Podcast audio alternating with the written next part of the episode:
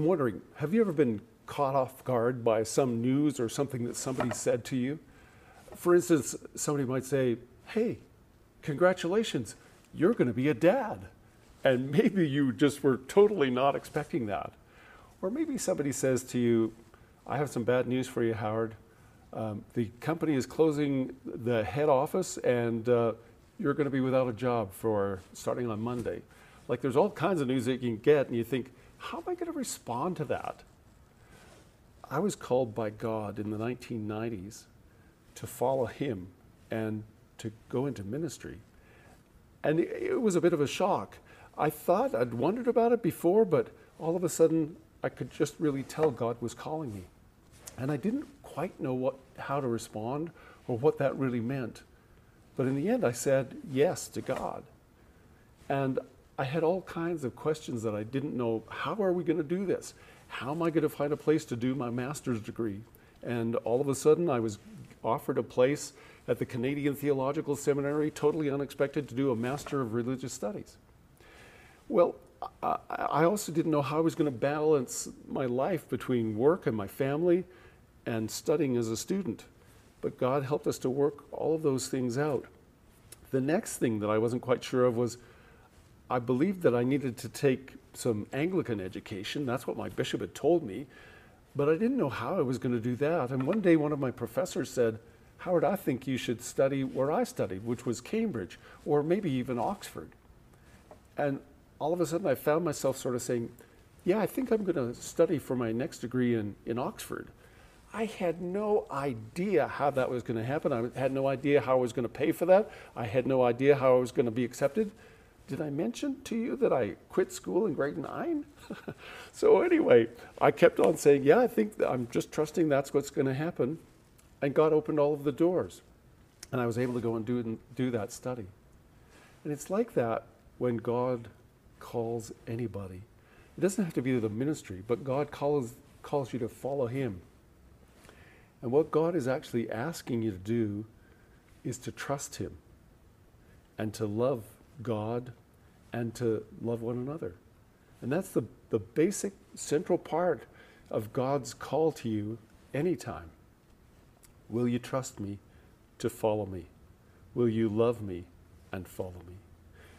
And we need to know, too, that we can trust God and that, that He loves us as well. And that's the way calls are like, even if you go back into the Old Testament, that's what calls were like. And today we had a reading from Genesis, and it talked about Abram, who became Abraham. Abram means a father, a, a great father. Abraham means the father of a multitude, many people. And when Abraham was 99 years old, God calls, comes by. Well, actually, that's part of the part of the thing we need to think about.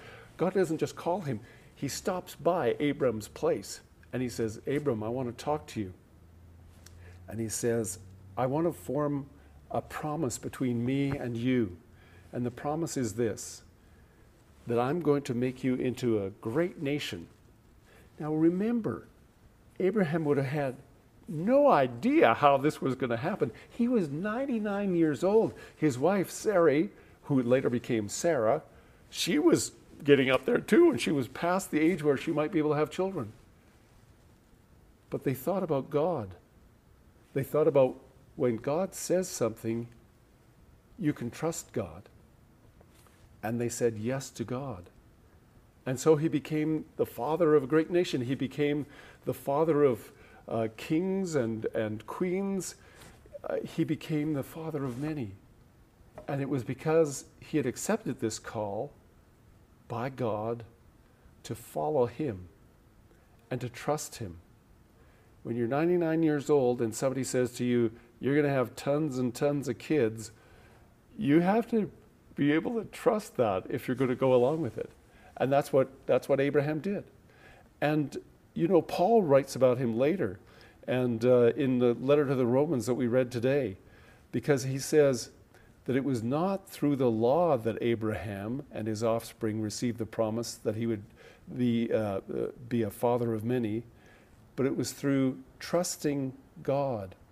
And at the center of all that he did, it was trusting God And so Paul writes, you know, therefore, the promise comes by faith, so that it might be by grace and guaranteed to all of Abraham's offspring. And that includes all of the people of the world, because God's call is to all of us. And that promise was fulfilled through Jesus when he came for the whole world. And against all hope, Abraham believed. And that's what we're called to do as well. We're called to believe as Abraham did.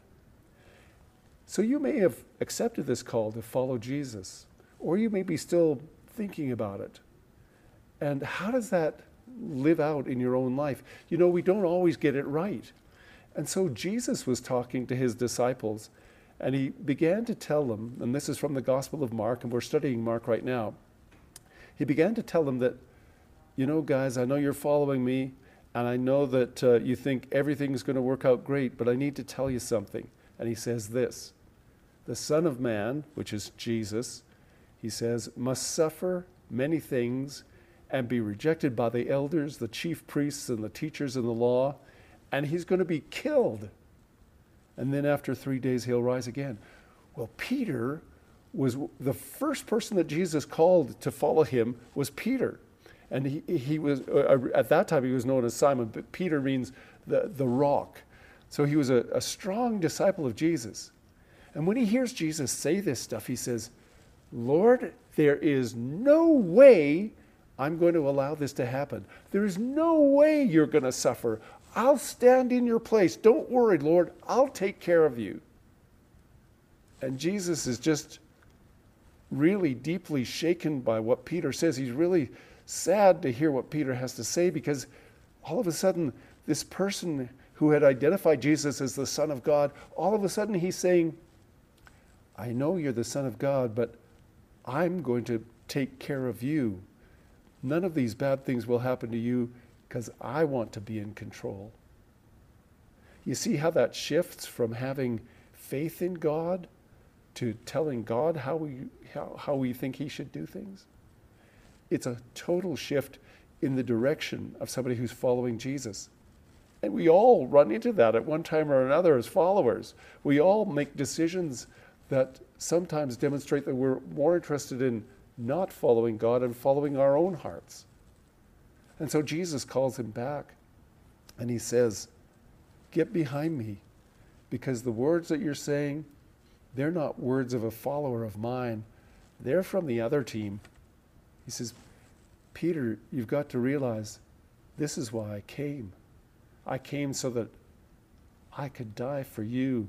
I could die for people all over the world that they might have life. I could die for them so that they'll be able to follow me. And that call to follow him is to trust him, even when we think, how can, how can this be the way things should go?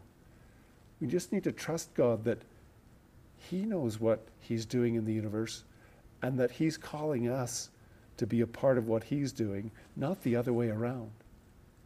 And so Peter eventually comes to understand this amazing truth about following God.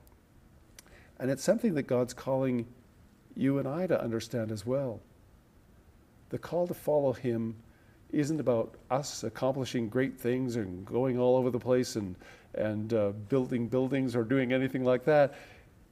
It's about love and the power of God's love in our lives and our lives being shared with others and with God. And it's about trust, trusting God with all that we are, that we know that following Him is the way that we'll become the people we're called to be and also that we'll be able to be a part of all that God is calling us to do. And that's the call on St. Michael's Church as well. It's the call on St. George's and the Pines Church. It's the call on all Christian churches everywhere that we might follow God. And today, we're having another annual meeting, our meeting at St. Michael's annual, uh, uh, St. Michael's Church. And today we're going to talk about what it means to follow God. We'll talk about how we've been trying to follow God in the past year, and we're going to talk about how we might continue to follow God in this new environment, this new world that we're in with COVID.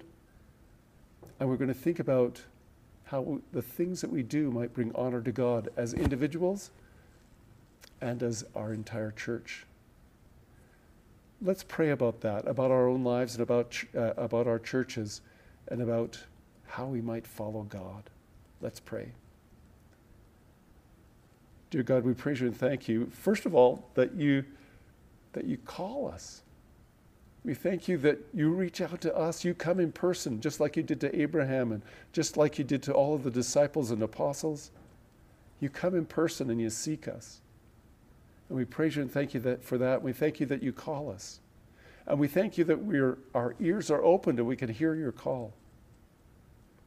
And now I pray that you might every day help us to think of how we can trust you, ways we can put our trust in you and how we might love you with all our heart, mind, soul, and spirit. And we ask these things in Jesus' name. Amen.